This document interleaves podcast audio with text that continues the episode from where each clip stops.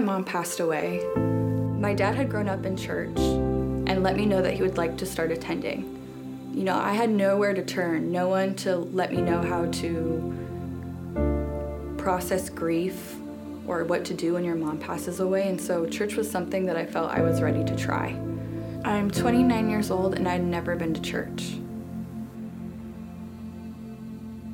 You know, I can't say that there was one thing that influenced me to get baptized. It started with the sermons. I always left feeling better than I came in after listening to Max and Travis speak. And after a few weeks of attending Oak Hills, I decided to join a small group.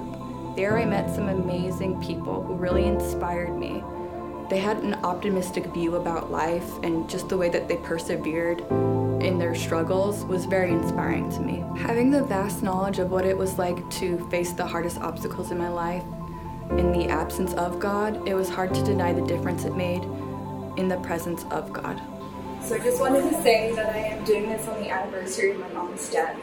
And when I think about having this journey without Oak Hills Church and God in my life, I can't imagine it. And I just want to say, all of you in the community at Oak Hills, thank you so much.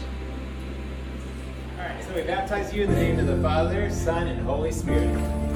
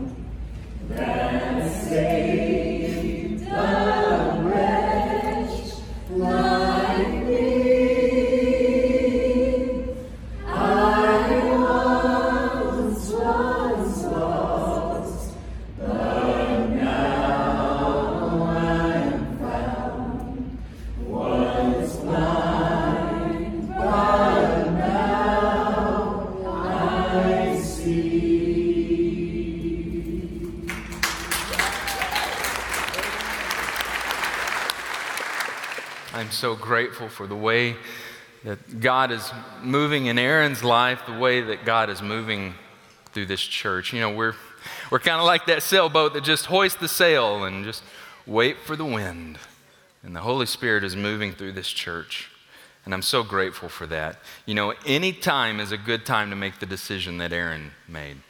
But I do want you to know that next week, now, I'm excited about our message today, but I'm excited about next week too, because next week we're going to have an opportunity for everyone to, to make the decision that, that Aaron made, to make the decision to say yes to Jesus and to say yes publicly in baptism. And so we'll be teaching a little bit more about baptism, and then you, in the service, you'll have an opportunity. I, I pray that if you've never said yes to Jesus or if you've never made your yes public, then you'll consider that for next week. In fact, why don't you just right now, you can just call up your family, your friends, just say, hey, next week I'm making plans, so you need to make plans to be here with me. Wouldn't that be cool? I mean, did, didn't you see the way, I mean, she talked about, Aaron talked about the small group coming around her and, and having that biblical community around her and having, wasn't, I mean, that was just so cool to, to see that. That is how we walk together. That's how we guide all people to follow Jesus moment by moment. And so you're going to have an opportunity to do that. This past week we had some classes around baptism, and a little girl came,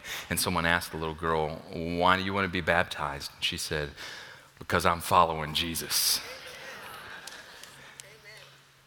So I hope you'll be praying about that. I can't wait to see what the Spirit will do next week. In fact, we're going to pray about that right now, and then we'll get into our message. Well, Father, we are grateful for the move of your Spirit. You've given us your one and only Son to die on that cross for our sins, to show us how to live so that we could live as He lived, so that we could become more like Him.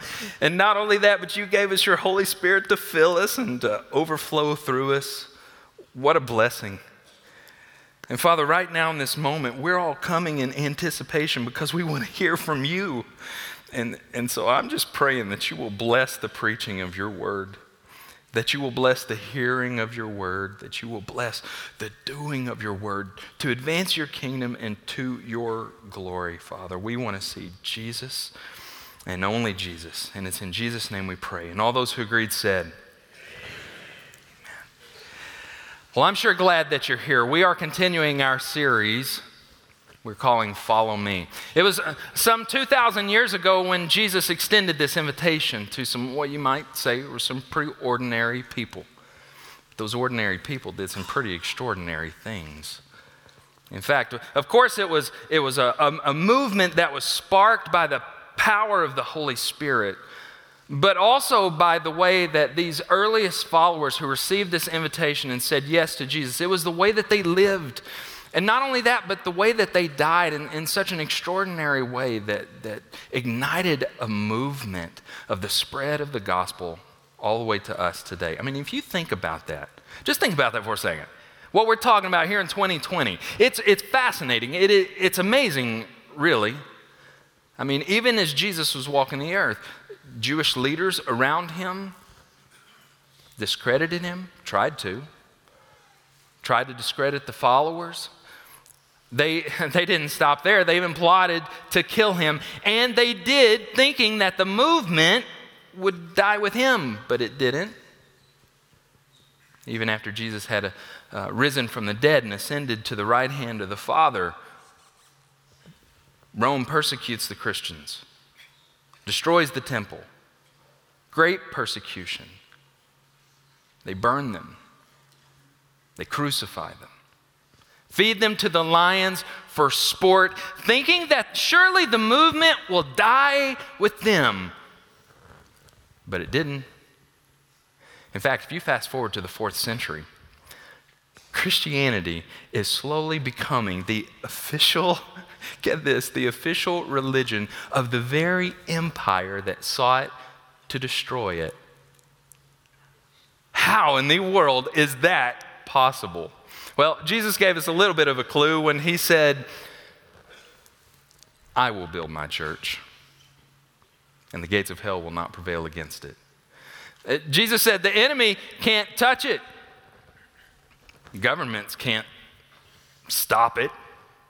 Not even death can defeat it. Jesus said, Not even death can defeat the church. And you know what? He was right. He was right. And this moment right here, this gathering right here, right now, is living proof. The way that we live our lives is living proof.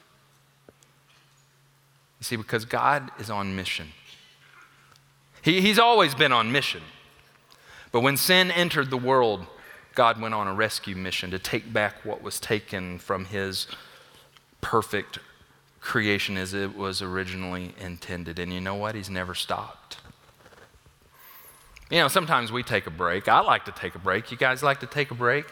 Take a vacation. I mean, put on the do not disturb. I mean, uh, the out of office reply. Not God. God doesn't do that. He's never stopped working. He does not sleep, He does not slumber. He is always moving. God is on the move. But here's what we want to say today God's mission is our mission. Now, how do we know that? Well, we know we know anything really about God.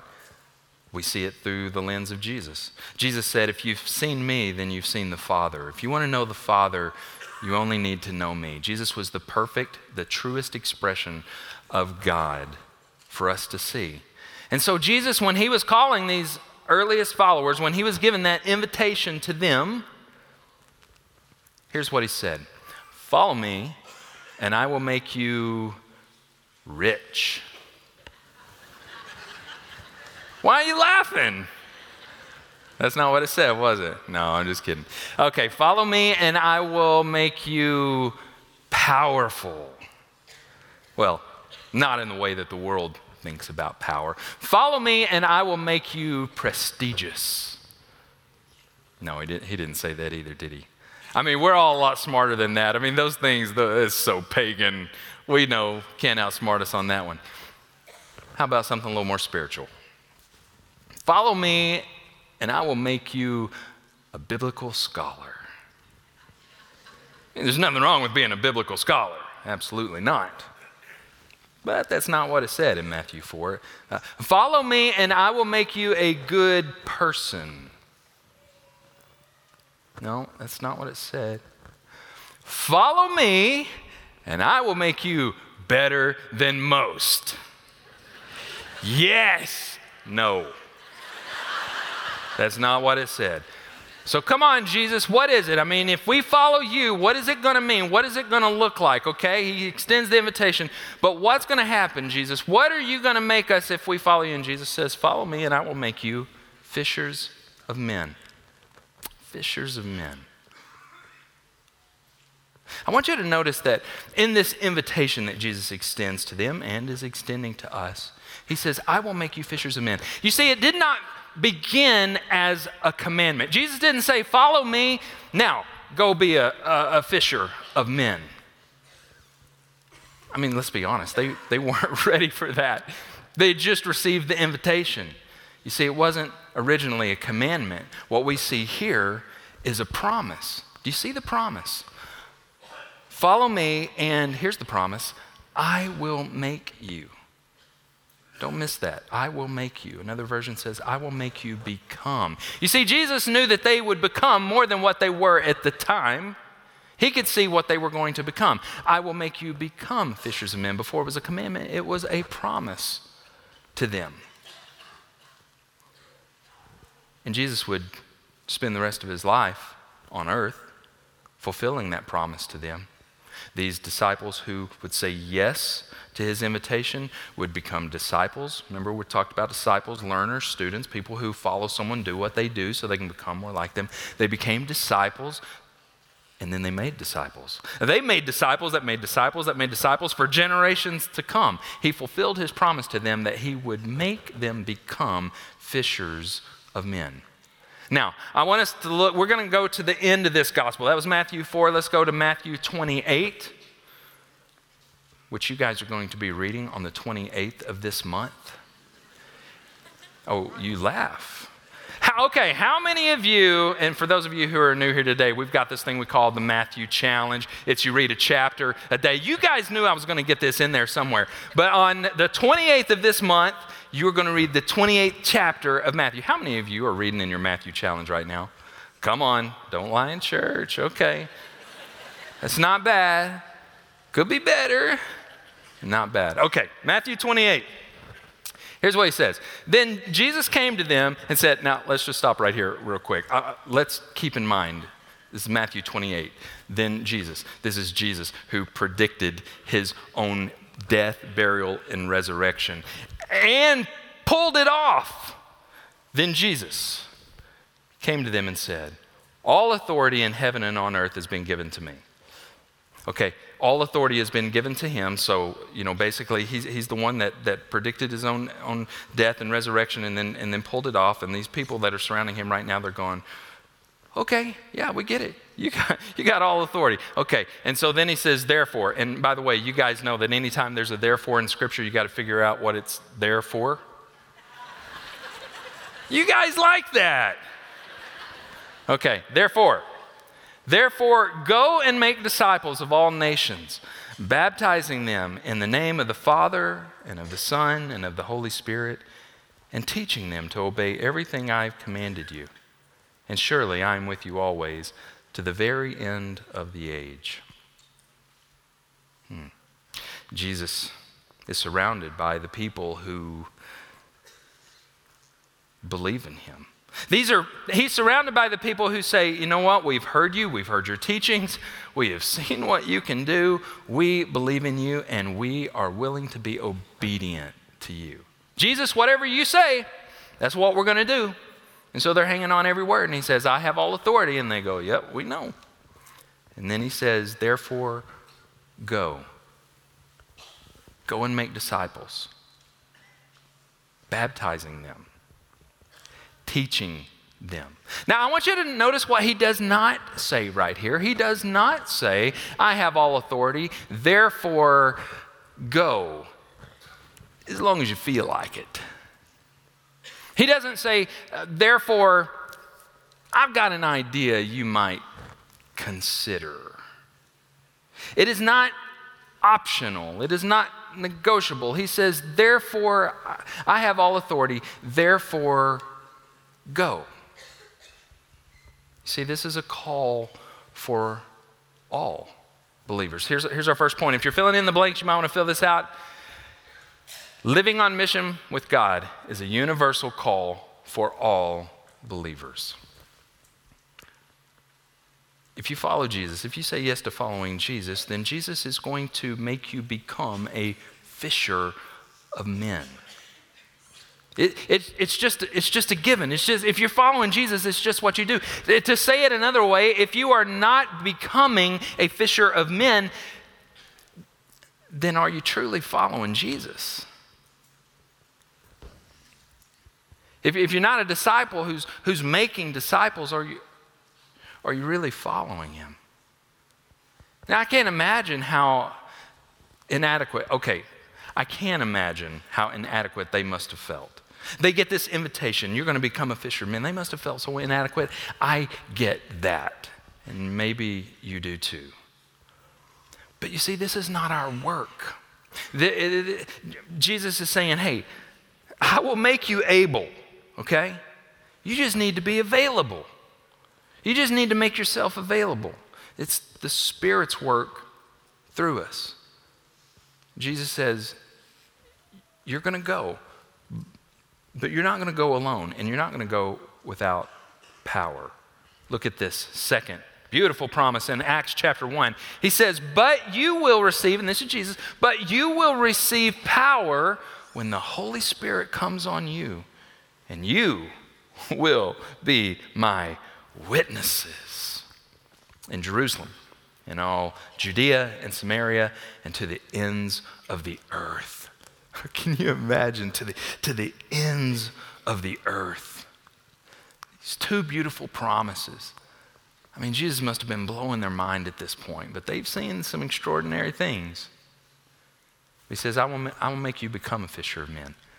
And when you go, you will not go alone, you'll go with power. Okay? You will receive power when the Holy Spirit comes on you. This will not be your work, this will be my work, my spirit flowing through you. The, the Apostle Paul, he, he picks up on this as he writes about this later. And I want you to notice how he assumes these two promises as he writes. And all of this, the salvation that we have received from God, and all of this is a gift from God who brought us back to himself through Christ. And God has given us this task of reconciling people to him. For God was in Christ, reconciling the world to himself, no longer counting people's sins against them. That's good news.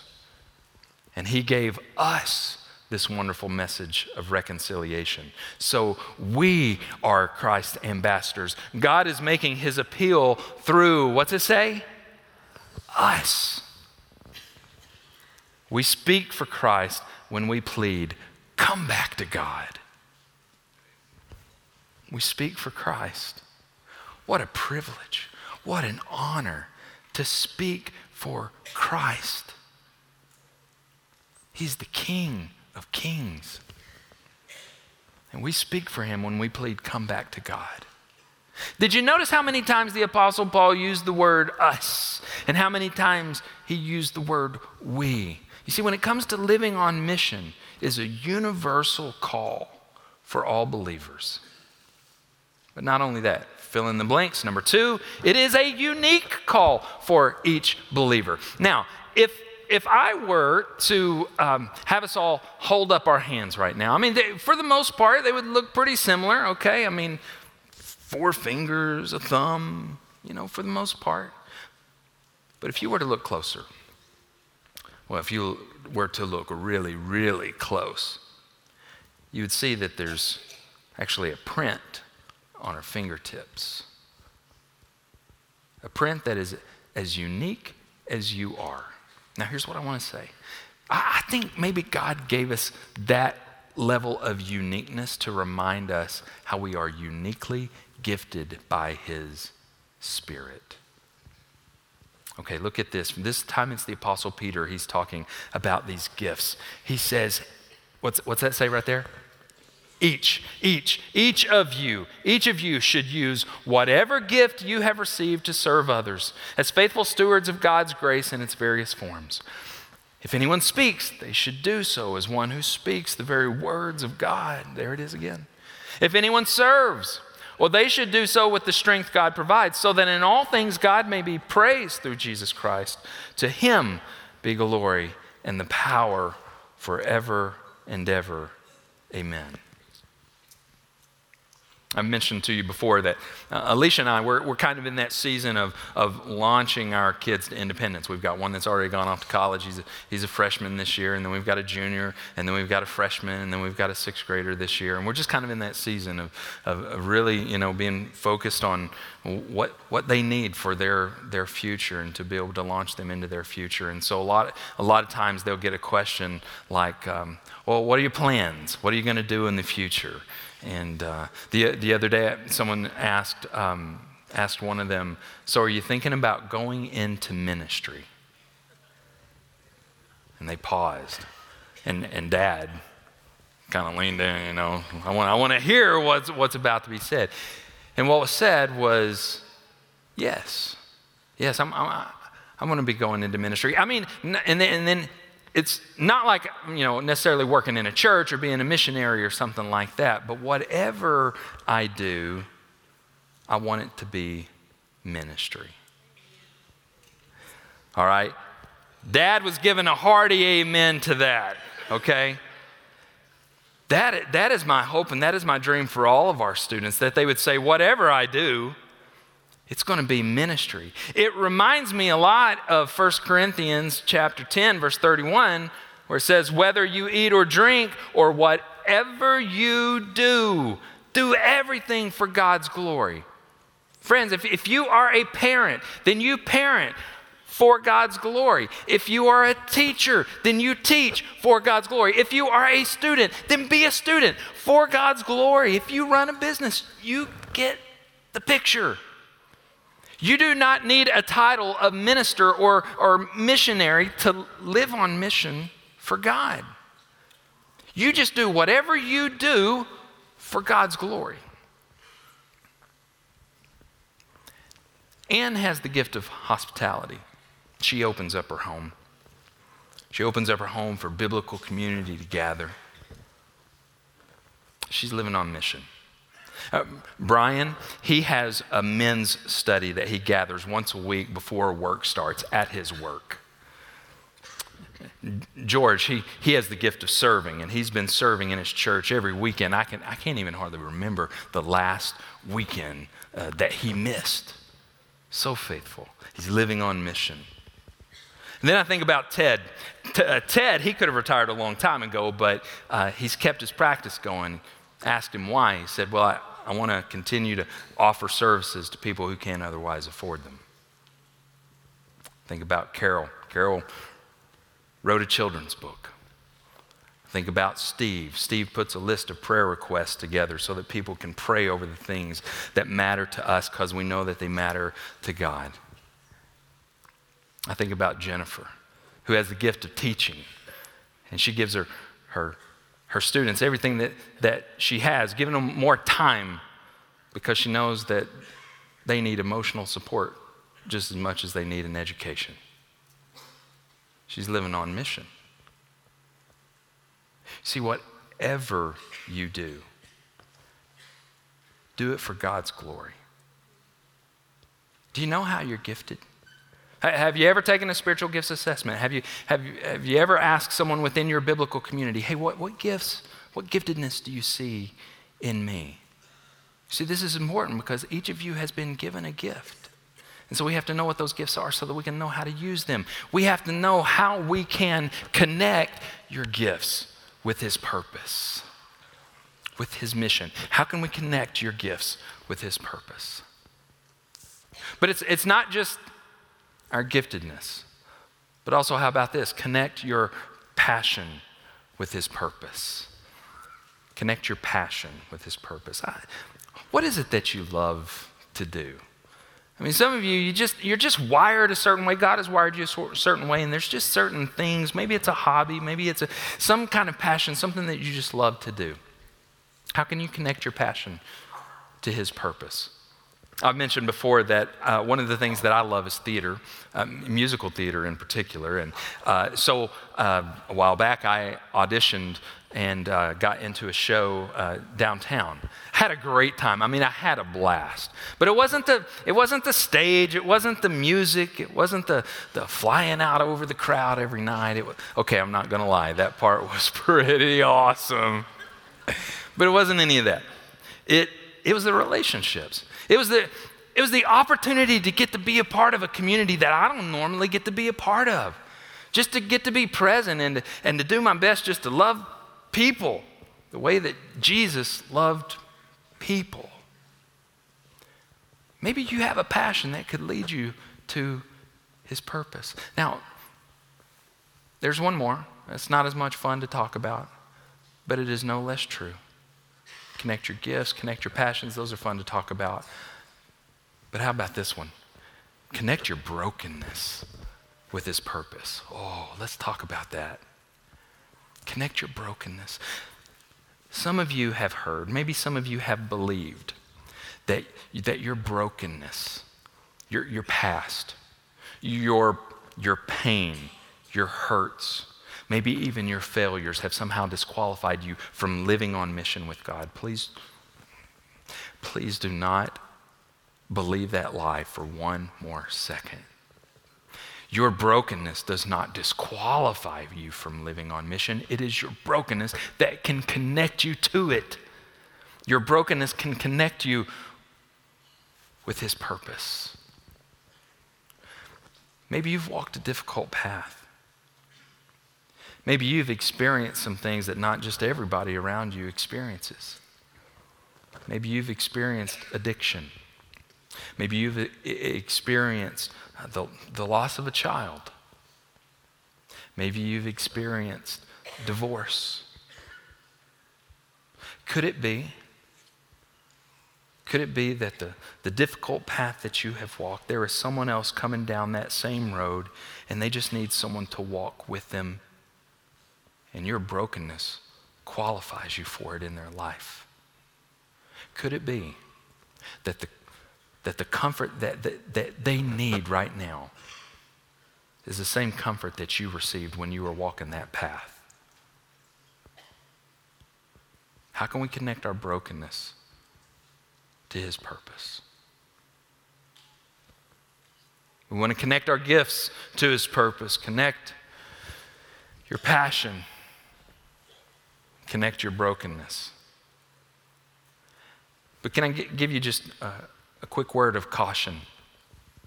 A word of caution as we think about living on mission for God, with God. It is not our work, it is the work of the Holy Spirit within us. That's what gives us such freedom to walk in it.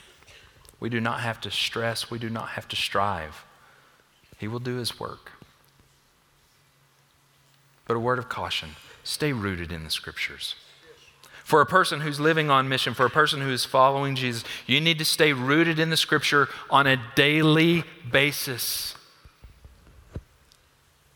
Reflecting on that scripture.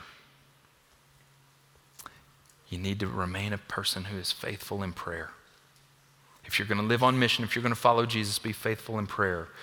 And if you're going to live on mission, then be surrounded in biblical community. Do not go it alone. We were not meant to live alone. Life was not meant to be lived alone. So surround yourself with a biblical community. Why? Because the mission is too important. Jesus will return. He's kept every promise to this point, and he will keep this one as well. He's coming back and he will return. And the mission is too important. Friends, there is too much at stake. The people in our spheres of influence, the people in our lives that we can speak on behalf of God, saying, Come back to God. That is an honor and a sobering privilege that we must not ignore. So, 2,000 years ago, some 2,000 years ago, Jesus extended an invitation to some ordinary people who did some extraordinary things. He said, Follow me, and I will make you become a fisher of men. And he did. And he still does. Let's pray. Father, we bow our heads before you, humbling ourselves before you, asking you to work in us. Would you forgive us? Would you forgive us when we have treated your, your great commandment and your great commission like a, a great suggestion? Would you forgive us when we've refuse to, to allow you to change us to become fisher men. Your mission is our mission, and we receive it and we accept it. May your Holy Spirit fill us and work in us and through us. In the name of Jesus, we pray.